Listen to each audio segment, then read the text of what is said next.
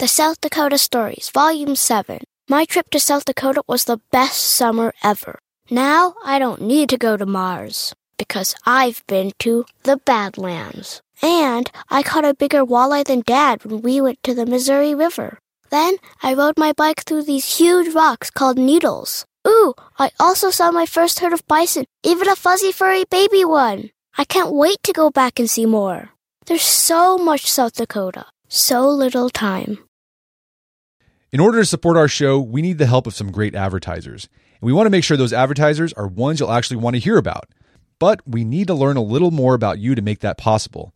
So go to podsurvey.com slash art of man and take a quick anonymous survey that will help us get to know you better. That way, we can bring on advertisers you won't want to skip. Once you've completed the quick survey, you can enter for a chance to win a $100 Amazon gift card. Terms and conditions apply. Again, that's podsurvey.com slash art of man, A R T O F M A N, podsurvey.com slash art of man. Thanks for your help.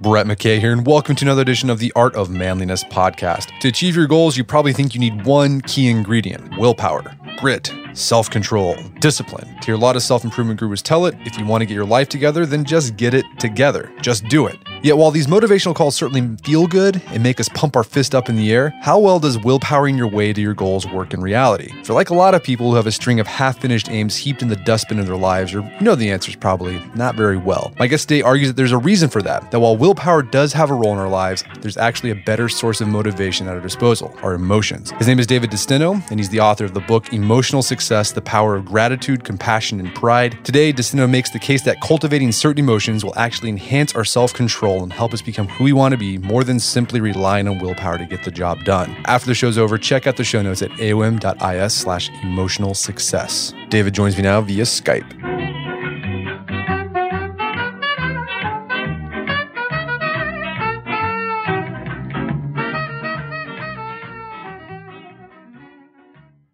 David DeSteno, welcome to the show. Hi, thanks for having me on. So, uh, you got a new book out. It's called Emotional Success The Power of Gratitude, Compassion, and Pride. So, the, the problem you're, you're trying to tackle in this book is that as human beings, we have a tendency, we, we have to resist immediate temptations in favor of long term goals. If we want to you know, save money, get a job, etc. But that's hard to do. What makes resisting temptations in favor of long term goals so difficult? Well, the brain kind of has this, people call it a glitch. And I think in, in, our modern world, it is a glitch built into it where we tend to discount the value of the future. You know, and at low levels, valuing rewards or gains in the present over gains in the future makes some sense. You know, a bird in the hand, I know I've got something today versus trying to strive for something in the future can can be okay. The problem is as the world has gotten a lot more certain over time, you know, now if I I know that if I enjoy smoking a cigarette, I can enjoy it now, but it's going to cause me problems later. If I enjoy smoking e- eating something now, it's going to cause me problems later. That's high fat. If I spend all my money on the new iPhone now, I can enjoy that now, but it's going to do me, you know, wonders if I put it into my 401k in the long term. Because the world is more sure of, of what the long term is going to bring investing in the long term, sacrificing pleasures in the short term is a really important strategy for success. You know, you see it in uh, things like the concept grit, where we have to persevere to now sacrifice, practice hard, develop our skills, whether it's athletics or abilities at work to, to persevere in the long run. That surely predicts success. But because our mind still has this glitch, which wasn't a glitch evolutionarily speaking in the bygone days but is now we're just built it's just built into us to to want what we want in the moment and to enjoy it and to not place as much emphasis on what the future will bring given some sacrifice in the moment. Right. So that's why what makes losing weight hard because that brownie it tastes really good now. Yeah. And you know, it, it made sense, right? In the old days when you weren't sure there was going to be a nice high fat, high sugar thing to eat tomorrow, why not eat two or three of them right now if you had them? But as you're saying, where things are more available to us, that's a problem. But we still have this bias built in to, you know, watch TV rather than go to the gym, to spend money rather than, than save it. So the typical approach whenever say we have a long-term goal, but we have these immediate temptations that can throw us off track is we use willpower, like we exert ourselves. We use discipline and flagellate ourselves and put on hair shirts and things like that. um, but why you argue that that doesn't really work very well? Why not? And, and despite yeah. that being the typical approach most people take. Yeah, it doesn't, and it's you know it's not just my opinion. If you if you look at the data out there, so psychologists would conduct studies where they'd follow people in their daily lives for weeks at a time um, using mobile technology. And what they found is that, you know, one out of every five times we try to resist a temptation that's getting in the way of a long term goal, we fail. And if we're tired or we're stressed or we're busy, that that those stats are even worse. And for really meaningful goals, things that we really care about, it's abysmal. So I'll give you an example. You know, eight percent of New Year's resolutions are kept till the end of that year. Twenty-five percent are gone by the first week. And so it's I think it's it's just objectively true that that we have a problem with self-control because of that glitch built in. And and why is it that problem? It's because this strategy of kind of using willpower, trying to convince ourselves that saving money, that eating healthy is that studying or working hard to develop a skill that'll get you ahead at work is using willpower to get there is the right way. We're using tools that are fragile and that are are potentially really harmful. So besides the fact that they fail quite often, one thing that we know is we often talk ourselves out of things. We often forgive ourselves for our for our failures. So you know, one thing we study in my lab is cheating. And what we'll find is that, you know, if people are given a task where they can cheat on something, they'll cheat 90% of the time on these little things. You know, so we basically say, here's a coin, flip the coin. If you get heads, you're going to do this fun task. If you do tails, you're going to do this god awful long task. And then we leave them alone. And what we find is that, you know, 90% of them report that they got the short task, right? Which is just statistically impossible, but we watch them on hidden video anyway. What happens is they don't flip the coin, they just tell us they did. And if you ask them later, how did you behave? What people will say is, oh, yeah, I, I behaved fairly. But if you have them watch somebody else cheat in exactly the same way, they'll they'll condemn them for it, right? That's hypocrisy right there. And what we find out is that if we have them make that decision of whether or not what they did was fair uh, when they actually did cheat, if we prevent them from engaging in kind of reason or rationalization, they actually know what they did was unfair. But if we give them a few minutes to think about it, they'll create a story for why it was okay. They'll say, well, normally I wouldn't cheat, but you know, today I had an appointment that I just couldn't be late for. Or, you know, that guy who was sitting next to me, I kid you not, they said, the guy who was sitting next to me, I know those long problems had to do with like math and logic, and he looked like he was an engineering major. And so if I gave myself the easy task, I know he was going to get the other one, and he'd probably be happier getting that long task. Um, and so, you know, this is a long winded way of saying what we do is we convince ourselves why it's okay to give in, why it's okay to eat the extra brownie, why it's okay to not go to the gym, why we deserve to spend our money rather than save it. And if we do that, then we're not even going to bother to invoke willpower in the first place, even though it is fragile. And so I, I, I think relying on this idea that humans are like computers, where we, if we just use logic, we can convince ourselves to do the right thing. And if we have enough willpower, we will, is a really misguided premise. Okay, so let's recap there. So when we exercise willpower, is that like an executive function? Like we have to think about it and use our reason in order to apply it? Is that yeah, exactly. I mean, I mean, willpower basically comes from exactly what you're saying. This part of the mind that that we psychologists term executive function. You know, it's named really well. The mental executive is kind of like the boss at work. He tells all the subordinates what they should do. And so what you're doing is you're like, yeah, I really don't want to go to the gym. I really want to stay home and watch TV or go out to dinner or whatever it might be. But I know I should, and so I'm going to force myself to do it.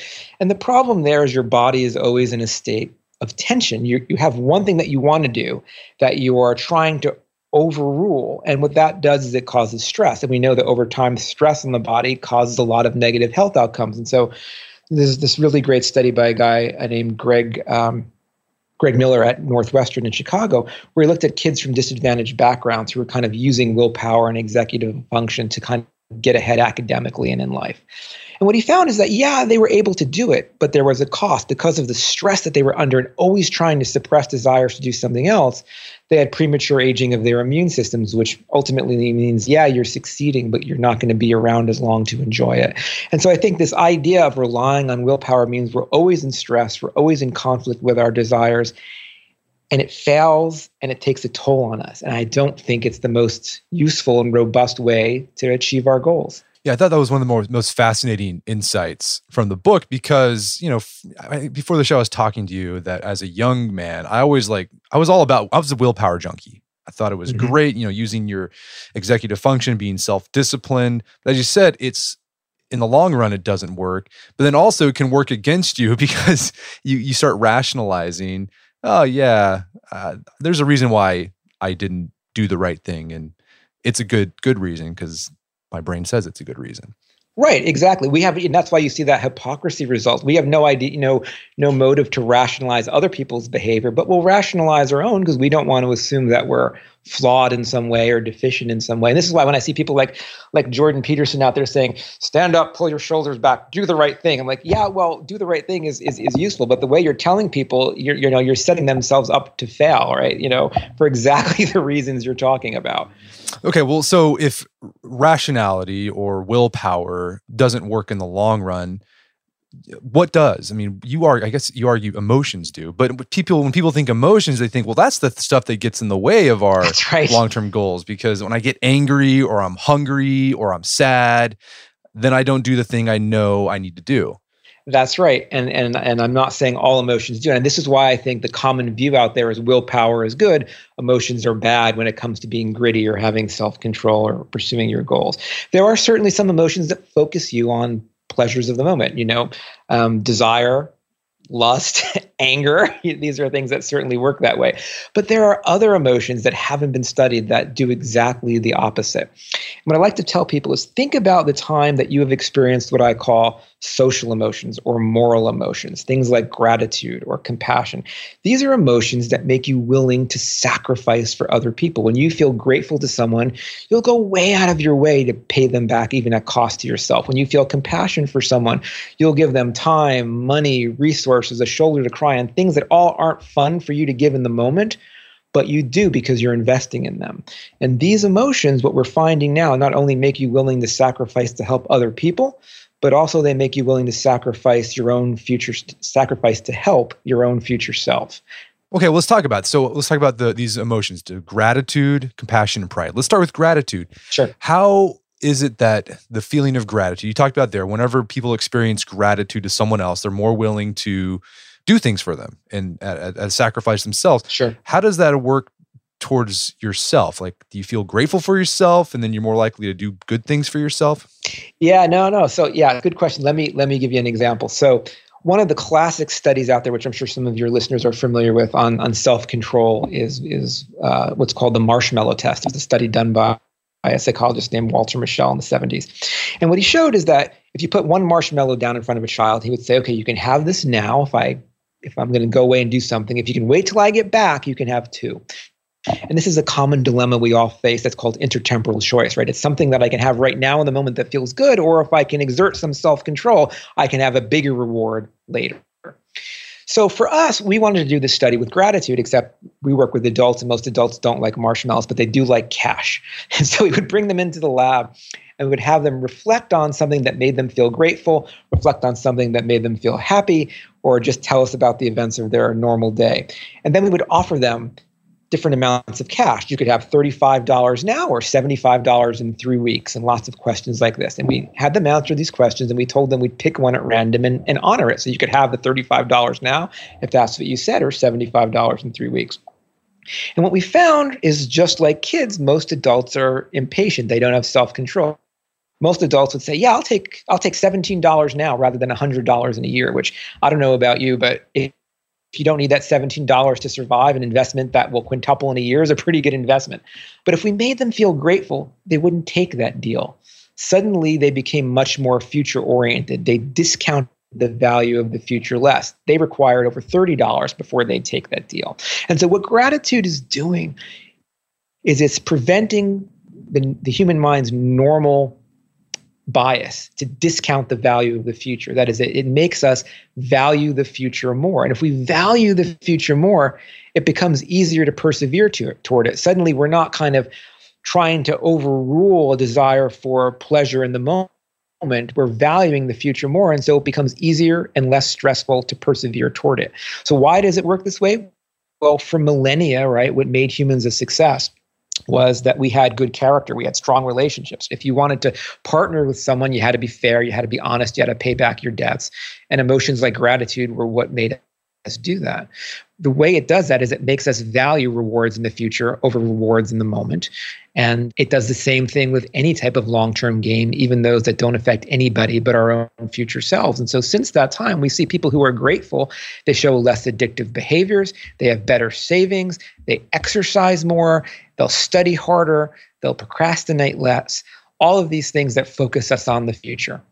Well, it's kind of weird because that gratitude makes us focus on the future because gratitude, often when you think of being grateful, you you're looking in the past and saying, "Well, I'm grateful for that thing that happened." That's exactly right. But if if you think about the reason the human mind has emotions, if they're focused on the past, it's not useful. That's done. The reason we have emotions is because they're designed to shape what we do next. They're designed to influence our behavior in an adaptive manner. So, you know, if you're feeling frightened and you're in a dangerous environment, when you feel that fear, it makes you much more careful. It makes you much more ready to respond on the threats. So, what about gratitude? Well, if you think about it this way so, if you gave me $10 today and I borrowed it from you and I didn't pay you back, I'd be ahead 10 bucks. But over time, if I didn't pay you back, you would never want to interact with me again. And so I would lose all the aggregated gains and benefits I would have from having you as a partner throughout the rest of my life. And those certainly outweigh the $10 that I've got in the moment. And so, what gratitude does is yes, I'm grateful to you for something in the past, but the reason I feel that emotion is because it makes me more willing to then pay you back, which ensures my future success by keeping that relationship strong. That's crazy. So, is it just as simple as you just start keeping a gratitude journal and eventually you start seeing yourself have more self control? Yeah, in fact, we we followed people. Uh, we didn't do gratitude journals, but we followed people through three weeks of their daily life, and we charted every day the intensity of gratitude they felt and the intensity of happiness they felt and other emotions. And then at the end of that time, we gave them a, another financial task like this, where they could have small financial rewards right then we'd hand them cash or they could have larger financial rewards if they were willing to wait and we found in a very kind of dose dependent way you know the more gratitude people felt in their daily lives, the more self control, the more patience they had, the more willing they were to say, you know what? I'll wait for the longer reward, for the larger reward, rather than taking it in the moment now. And what that suggests then is if daily gratitude predicts your self control, then if we can amp up your daily gratitude, you're going to have more self control. And so we're doing those studies now where we can actually look up people if we have them daily reflect on things for which they're grateful for, make it a normal part of their daily life. Should that increase self control? It should. There's data out there already suggesting it. It lowers addictive behaviors, it increases exercise, all the things that we associate with self control. And the nice thing about feeling grateful is like unlike willpower where you can kind of deplete it, you know, quote unquote, run out. It's fra- it's not fragile. Like you can have more and more and more, right? You're right. It doesn't it doesn't run out. It's not it's not a contest between opposing, you know, values in them and values in the mind. When you feel grateful, it just makes you value the long term more. And the other thing is, I like to say a habit of gratefulness is way better than any other habit you can have. So we all know that developing habits is one way to foster success. If I develop a habit to study, it's going to make me more willing to study rather than not study. If I develop a habit to put money away every week, it's going to make me save money. But the problem with that is a habit that you devise to help you study or to save money or to go to the gym is only useful for that one thing. So a habit I have that makes me go to the gym isn't going to help me with saving money. But if you make it a habit to cultivate gratitude in your daily life, it benefits all of those long term decisions. Any decision you face where there's a long term reward, it makes you value it more and it makes you persevere toward it. And so I like to think of it as kind of a, a booster shot for self control, all types of self control dilemmas that you're going to face. That's awesome. Well, let's move on to the next one compassion. I think that's a maybe a virtue or emotion that a lot of people might understand like how is compassion different from say empathy is there a difference yeah people you know in the in the common vernacular people often use them interchangeably but scientifically what we mean now by empathy and compassion are different things so empathy is my ability to understand and feel what you're feeling. So if I have a lot of empathy and I'm next to someone sad, who's sad, I'm going to feel their sadness. If I'm next to someone who's happy, I'm going to feel their hap- their happiness. Compassion is different. Compassion is an emotion that's focused on helping someone who is in distress. And the important thing there is to help them, I don't have to feel their distress. So, you know, the the Buddhists make a big distinction between empathy and compassion because if you are always feeling people's pain, over over time what that's going to do is burn you out and you see this among healthcare workers a lot of the time people will have what they call compassion fatigue if you're working with people who are always in distress you burn out because you're feeling their pain and suddenly you start trying to protect yourself from that because it's overwhelming. But compassion you don't have to feel someone else's pain. All you have to do is care about them and want to help them. And what again, what we're showing that does is in the same way, if I feel compassion for someone, I will devote time, money, and effort at some cost to myself to help them. If you have compassion and self compassion for yourself, what that makes you do is more willing to help your own future self. So, Hal Hershfield, who's a psychologist at uh, UCLA, has got this great data where he shows that uh, he takes people's faces and he'll, so, you know, if you take the average 23 year old and he'll age morph their face to show them what they might look like at 70. And when he shows people what they might look like at 70 suddenly they're more willing to divert money to their retirement accounts than they are to spend it on you know a, a new pair of jeans or a, or a new smartphone and even more, if he then alters that image so that future you looks kind of sad, they'll give even more. And because what it's doing is it's making you feel compassion for future you. Suddenly it's making that real. And so what we find is that people feel more compassion in their daily lives, they're more, again, willing to value the long term, to save money, to behave in ways, to procrastinate less, to work harder.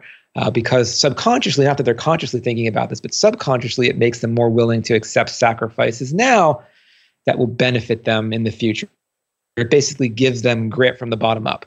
So just to clarify, compassion doesn't mean like you're letting people off the hook or yourself off the hook necessarily. You can acknowledge like no, you did yeah, something no, wrong. Because right. I think a lot of that's like I think a lot of men, particularly, like compassion is kind of wussy because you're just like letting people yeah. not be responsible for their mistakes or whatever. No, no, true. So so it's it's funny that again the, the the Buddhists have this term what they call idiot compassion versus true compassion. And idiot compassion is just giving in to make somebody feel good just because they're upset. And you're right, sometimes people have to be upset or face difficulties to get to develop the skills, face hardships to to do what they're going to do in the long term. So if you don't even try to eat right, if you don't even try to exercise, then you shouldn't have compassion for yourself because what you're doing is kind of being a wussy. You're just giving in.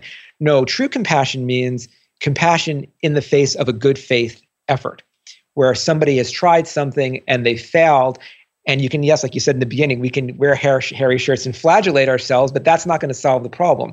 If we have compassion for a good faith effort it actually has been scientifically shown to increase efforts down the line. So athletes who actually show self-compassion where they don't reach their goal in a day but don't criticize themselves actually show better performance in the long run.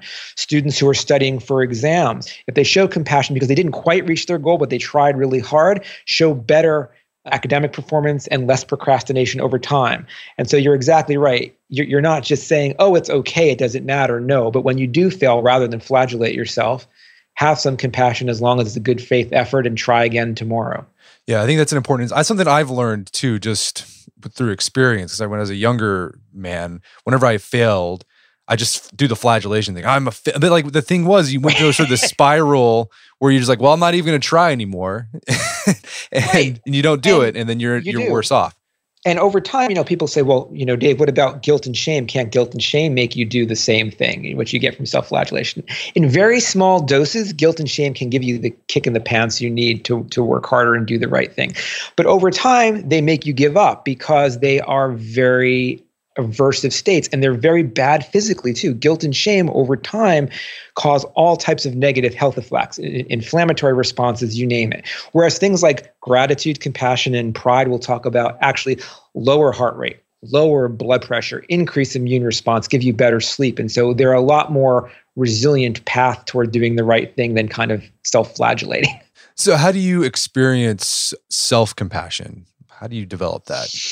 Both types of compassion. So there are there are two ways. Um, for compassion in general, believe it or not, one of the ways that we found that works the best is to actually do practices of meditation. You know, if you listen to lots of podcasts or read the Times or the Atlantic, what you'll see is, yeah, if you meditate, it'll it'll lower your blood pressure, it'll increase your memory it does all of those things. But the reason it was created is to increase compassion and ethical behavior. And so we've actually shown using um, mobile apps where they do, you know, people can do 10 minutes of meditation a day. Over time, it makes them control their anger better. It increases their compassion for everyone, including themselves. But an important way to do self compassion actually is to stop and to think about what I say, what I'm saying to myself right now would I say that to a friend or an employee who failed? And most times, unless you're a real jerk, the answer is no. We are much harsher on ourselves. And one reason we are is because when I'm saying this to somebody else, I can see the kind of pain that I'm causing them. I can see the distress in their eyes, and that puts a brake on it. When I'm criticizing myself, I don't see that because I can't see my own face. And so, one one tactic I encourage people to use is to actually stop and think about what you say to somebody else, and if not, what would you say to them, and say that to yourself, because we tend to just be harsher on ourselves more often than not because we don't see the emotional damage that we're causing. We don't see the pain we're causing.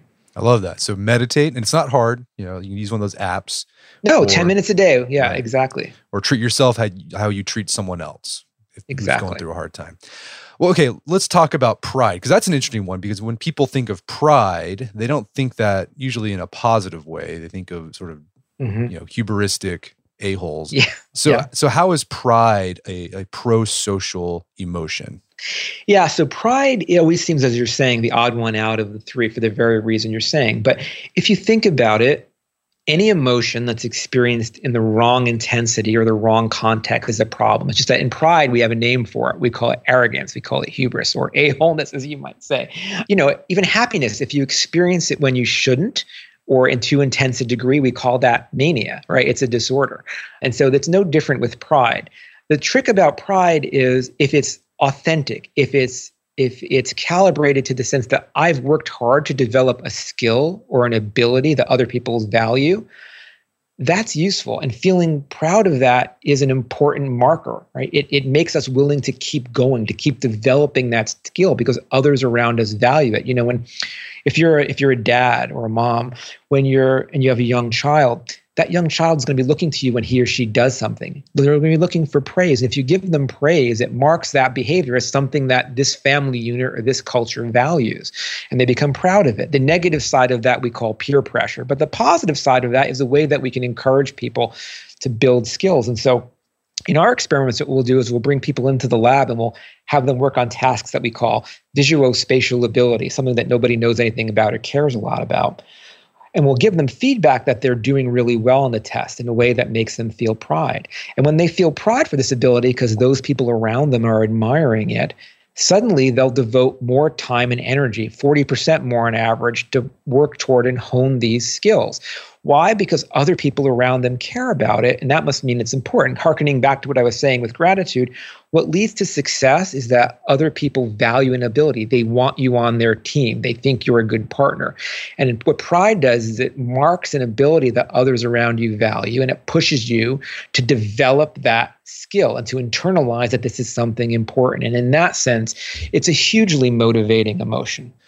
So I think one of the, the the key differences of your approach you're advocating here and say typical approaches. I think the typical approach is self improvement, self control is a very individual task, something you do in the, the the closets of your soul or whatever. Yeah. But you're arguing that if you really want to have lasting success and, and with your self control, it has to be a, a social experience. So, what what role yeah. do social connections play in all of this? Yeah, that's a very important part of this perspective. Um, and if you think about it, right, where why did self control originally evolve? It didn't evolve so that you could save money, so that you could, you know, study for exams, so that you could complete the whole thirty. The reason it originally evolved is so that you would develop good moral character, the things we talked about. You would be fair, you would be honest, you would keep your promises, you would work hard to develop a skill that others admired That's why self control came about. And it was these emotions that undergirded that. The important part about it then is because it really comes from this social milieu, is when we practice these emotions, they not only give us grit, right? They also give us what I like to say, they also give us grace. That is, they they give us a character that others admire, that others want to connect with. And that in and of itself reinforces our success. You know, David Brooks likes to talk about a division between career sorry, between resume virtues, those are the things that we need to get ahead at work, like nose to the grindstone, be aggressive, work hard, and eulogy virtues, those things that we want to be remembered for, things like being fair, being kind, being generous. And he he laments the fact that we've structured our careers and our lives such that these two are separate. And I think that's true. They're separate not because they're inherently separate, but because it's the way we tend to think about the world. If you practice cultivating compassion and gratitude in your life and a true pride in your abilities, those aren't separate virtues. Those emotions are going to make you behave in ways that give you more self control and more perseverance and more grit. But at the same time, they're going to make you behave in ways that draw other people to you and that reinforce those social relationships and give you a much more balanced success and a, and a higher sense of well being. One of the biggest problems people are facing right now in the world, especially the workplace, is people are lonely. You know, more than 53% of people report being lonely in their public lives, especially and in their careers.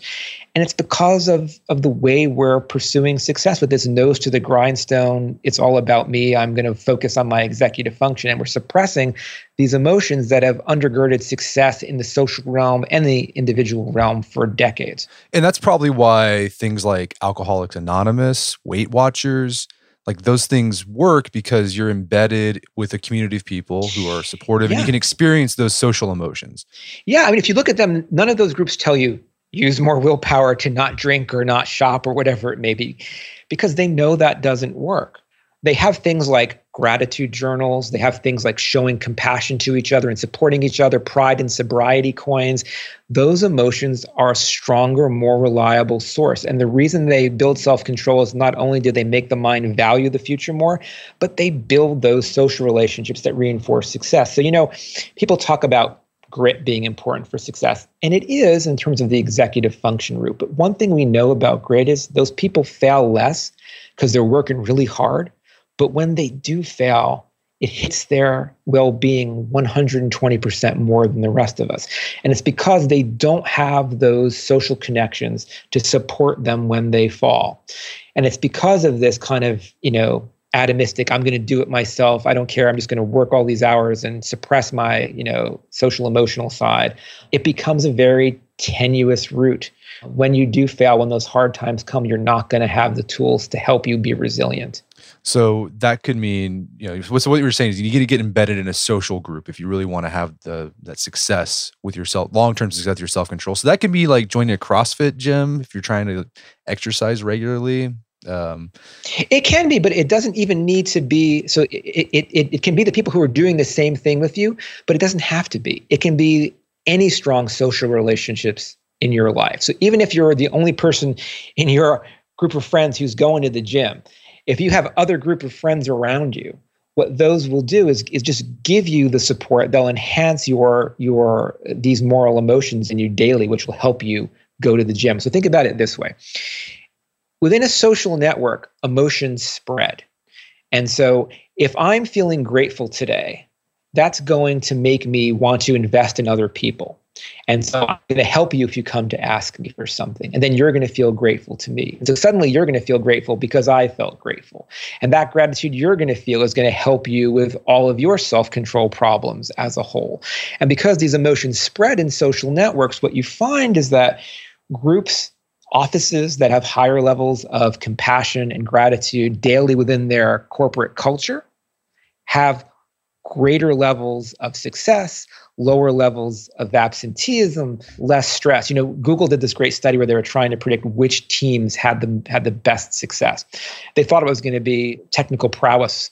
That wasn't it. The number one predictor of which teams had the best success was which managers fostered a culture of empathy and compassion on their teams. What that meant is which teams felt like the others around them cared about them, were going to have their backs, cared about their social lives, cared about their goals, and support each other. Those teams did way better than did teams where it was, you know, every person on it for themselves trying to, you know, outshine his or her partners. And so what I'm saying is these emotions by simply cultivating cultivating them not only help you with your self-control individually, but flow through those groups. They build friendships and bonds that not only help you then feel those emotions in the future, but also combat your loneliness. And we know that loneliness is actually, you know, being lonely is about as bad as smoking for you in terms of the years it takes off your life.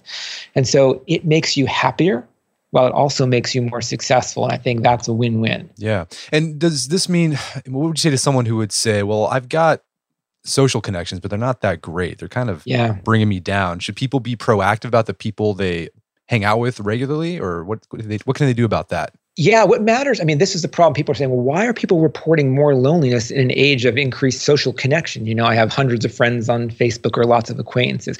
What matters isn't really the number of people. What matters is the subjective sense of closeness I have with them.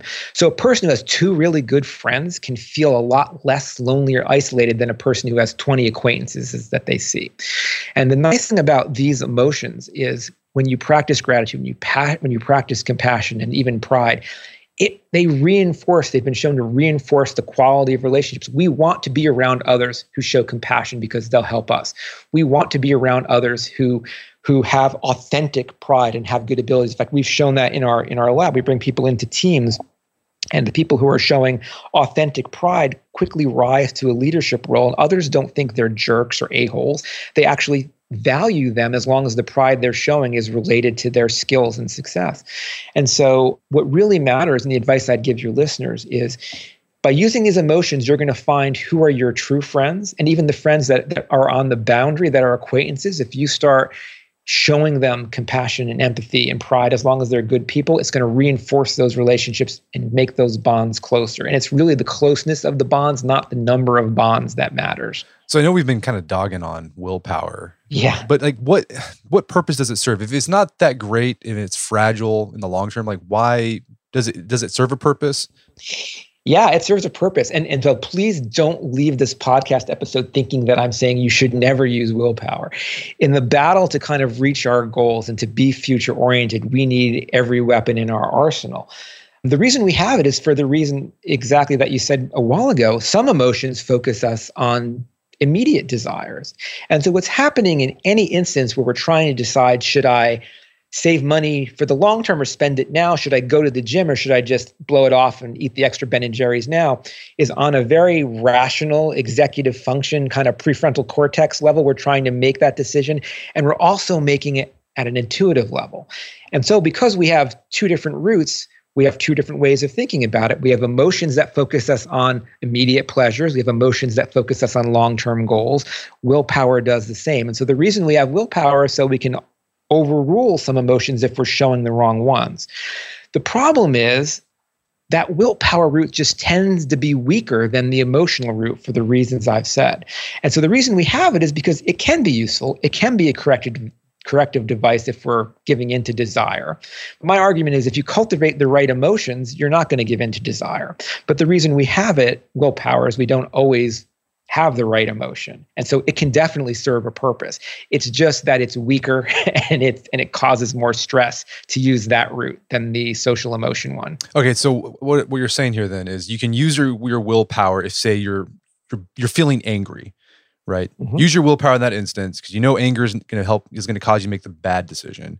Use your willpower to direct your emotions to one of those more pro-social ones. So when you say you're you're angry at your kid, right? Because they're doing something dumb you can say, okay, I'm feeling angry now. I'm gonna use my willpower and I'm gonna think of something grateful or have some compassion for my kid and then let that Right. So you're so exactly so well, two ways. Either in that moment, I'm gonna stop and I'm gonna just reflect on something that I'm grateful for that maybe my child did for me in the past or anybody did for me in the past. And that gratitude as it comes online or the compassion as it comes online will actually rapidly decrease that that angry urge to lash out.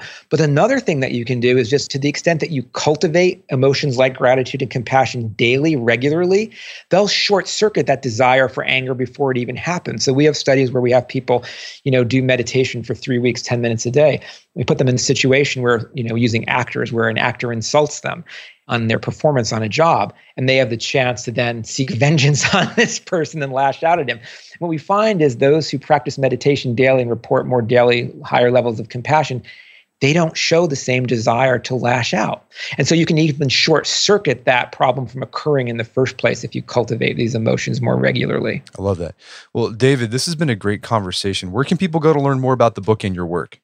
Yeah, the easiest way is to go to my website, which is www.davedesteno, D-E-S-T-E-N-O dot com, or my Twitter, which is uh, at David DeSteno, all one word. Awesome. Well, Dave DeSteno, thank you so much for your time. It's been a pleasure. Thank you. Take care. My guest today was David DeSteno. He's the author of the book Emotional Success. It's available on Amazon.com and bookstores everywhere. You can find more information about his work at daviddesteno.com. Also, check out our show notes at aom.is slash emotional success, where you can find links to resources where you can delve deeper into this topic.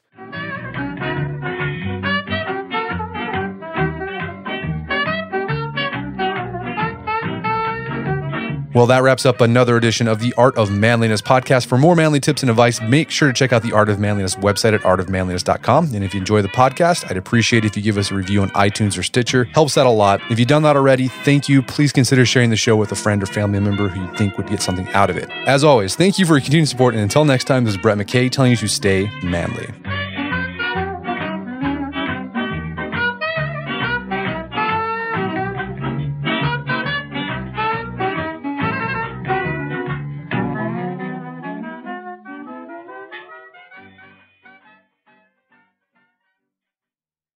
The South Dakota Stories, Volume 7. My trip to South Dakota was the best summer ever.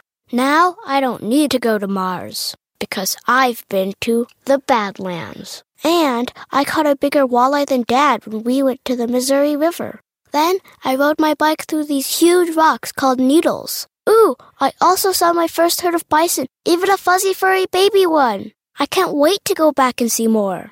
There's so much South Dakota, so little time.